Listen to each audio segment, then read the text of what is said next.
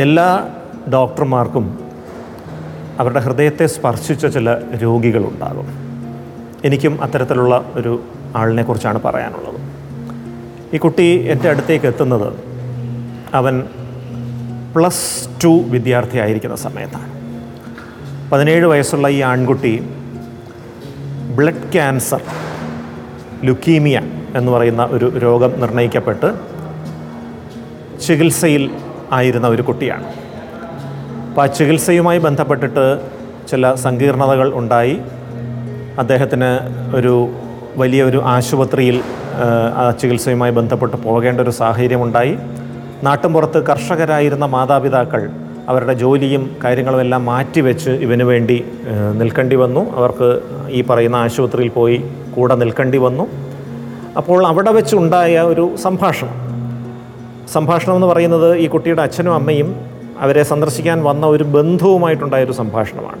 ഈ പതിനേഴ് വയസ്സുള്ളൊരു കുട്ടി കൂടാതെ രണ്ട് വയസ്സ് ഇളയ പതിനഞ്ച് വയസ്സുള്ള ഒരു അനിയത്തി കൂടെ ഉണ്ട്. അതുള്ള പത്തിൽ പഠിക്കുകയാണ്. അപ്പോൾ ഇങ്ങനെ സംസാരിച്ച കൂട്ടത്തിൽ ഈ ബന്ധുക്കളായി വന്ന ആളുകൾ ഈ ബന്ധുക്കൾ പലപ്പോഴും അവർ അസുഖം അന്വേഷിച്ചാണ് വരുന്നതെങ്കിൽ അവർ ചില ദ്രോഹങ്ങളൊക്കെ ചിലപ്പോൾ ചെയ്തു കളയും.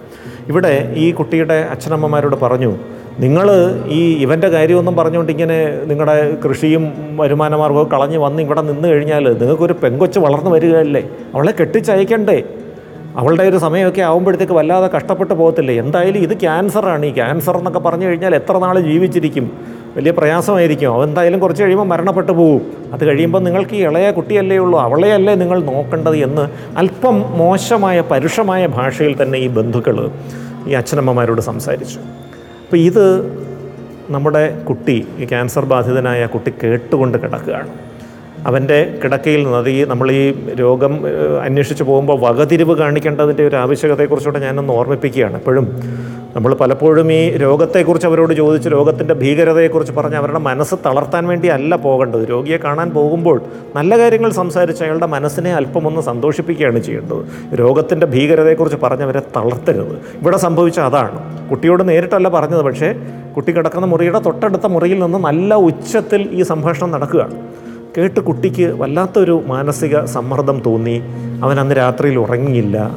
അതുവരെ ചികിത്സയോട് നന്നായിട്ട് സഹകരിച്ചുകൊണ്ടിരുന്ന ഈ കുട്ടിക്കൊരു തോന്നൽ വന്നു. ഞാനൊരു ഭാരമാണോ എന്റെ ബന്ധുക്കൾക്ക്? എന്റെ മാതാപിതാക്കൾക്ക് ഞാൻ കാരണം ബാധ്യതയാകുകയാണോ? ഞാൻ എന്റെ ഈ രോഗം ഇതിന്റെ ചികിത്സ അതിന്റെ ചെലവ് അതിന്റെ ബാധ്യത ഇത് കാരണം എന്റെ അനിയത്തിക്കൊരു ജീവിതമില്ലാതെ ആയി പോകുമോ അങ്ങനെ ചിന്തിച്ച് രണ്ട് ദിവസം കഴിഞ്ഞ് ആ കുട്ടി ആ കിടന്നിരുന്ന ആശുപത്രിയുടെ മുകളിൽ നിന്ന് ജീവൻ അവസാനിപ്പിക്കാൻ വേണ്ടി എടുത്ത് ചാടി. അവന്റെ ഒരു ഭാഗ്യം കൊണ്ട് സാധാരണഗതിയിൽ അങ്ങനെയൊക്കെ എടുത്ത് ചാടുമ്പോൾ തലയൊക്കെ പൊട്ടി മരണപ്പെട്ട് പോകേണ്ടതാണ്. പക്ഷേ അവന്റെ എന്തോ ഒരു ഭാഗ്യം കൊണ്ട് ആ സമയത്ത് അവിടെ ഒരു വാഹനം വരികയും ആ വാഹനത്തിന്റെ പുറത്തേക്ക് അവൻ വീഴുകയും ചെയ്യുകയാണ്. കൈകാലുകൾക്ക് കുറച്ച് പരുക്കുകൾ ഉണ്ടായതൊഴിച്ചാൽ ഗൗരവമുള്ള പ്രശ്നങ്ങളൊന്നും പറ്റാതെ അവൻ രക്ഷപ്പെട്ടു. തലയിൽ ചില വളരെ ചെറിയ മുറിവുകൾ ഉണ്ടായി എല്ലുകളൊന്നും ഒടിഞ്ഞില്ല തലയ്ക്ക് പരിക്കേറ്റില്ല വലിയ പ്രശ്നങ്ങളൊന്നും പറ്റിയില്ല. പക്ഷേ അവൻ എന്റെ അടുത്തേക്ക് വരുന്നത് തീവ്രമായ വിഷാദം ബാധിച്ചൊരവസ്ഥയിലാണ്. അവൻ മുഖം കുനിച്ചിങ്ങനെ ഇരിക്കുകയാണ് ഒന്നും സംസാരിക്കാൻ പോലും പറ്റാത്തൊരു സാഹചര്യമാണ്. അവനിങ്ങനെ കുറേ നേരം ഞാൻ പരിശ്രമിച്ച ശേഷം പറയുന്നത് എന്റെ വീട്ടുകാർക്ക് എന്നെ കൊണ്ട് ബുദ്ധിമുട്ടാണ്. എന്തായാലും ഞാൻ മരിച്ചു പോകും. എനിക്ക് ക്യാൻസറാണ്. ഇത് ഭേദപ്പെടില്ല എന്ന് പറയുന്നു. ഞാൻ ചോദിച്ചു ആരാണ് അങ്ങനെ പറഞ്ഞത് ഇത് ഭേദപ്പെടില്ല എന്ന്?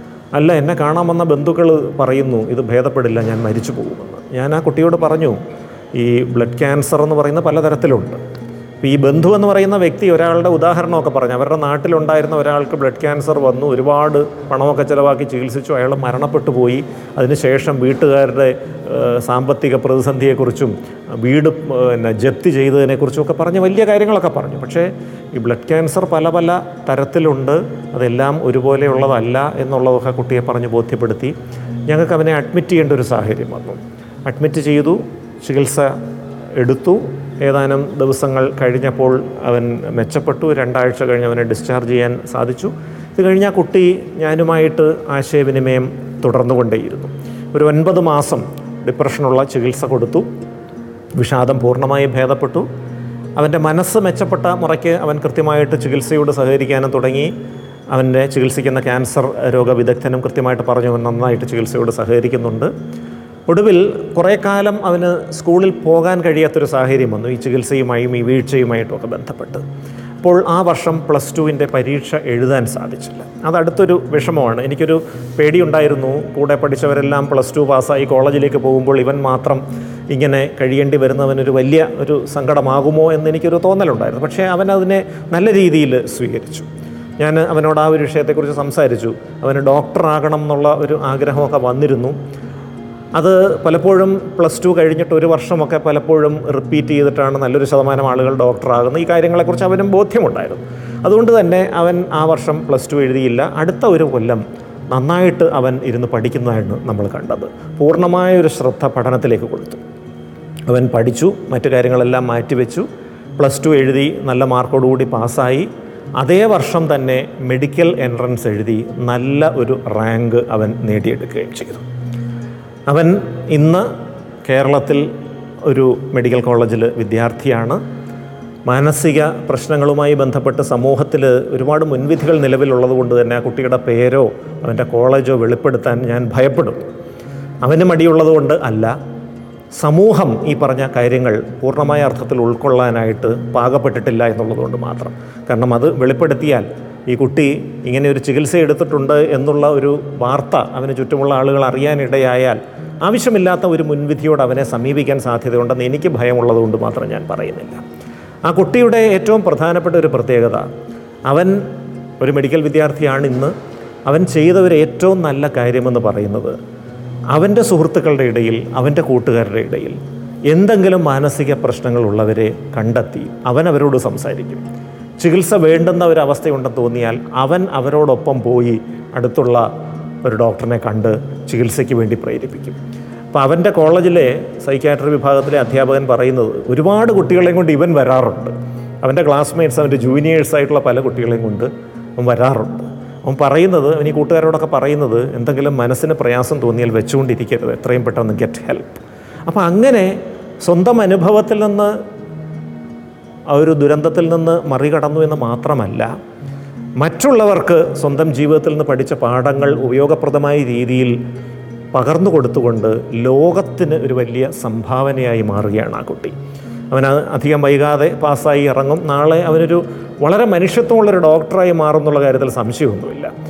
അവന്റെ അടുത്ത് എത്താൻ പോകുന്ന രോഗികളെ ഓർത്ത് എനിക്ക് സന്തോഷം തോന്നുന്നു. കാരണം വളരെ നല്ല രീതിയിൽ അവരെ അവൻ പരിപാലിക്കും എന്ന് ഉറപ്പുണ്ട്. ഈ വൈദ്യശാസ്ത്രത്തിന് പറ്റിയ ഒരു ജന്മമായിട്ട് അവൻ മാറുന്നു. അവന്റെ ക്യാൻസറും ഭേദപ്പെട്ടു.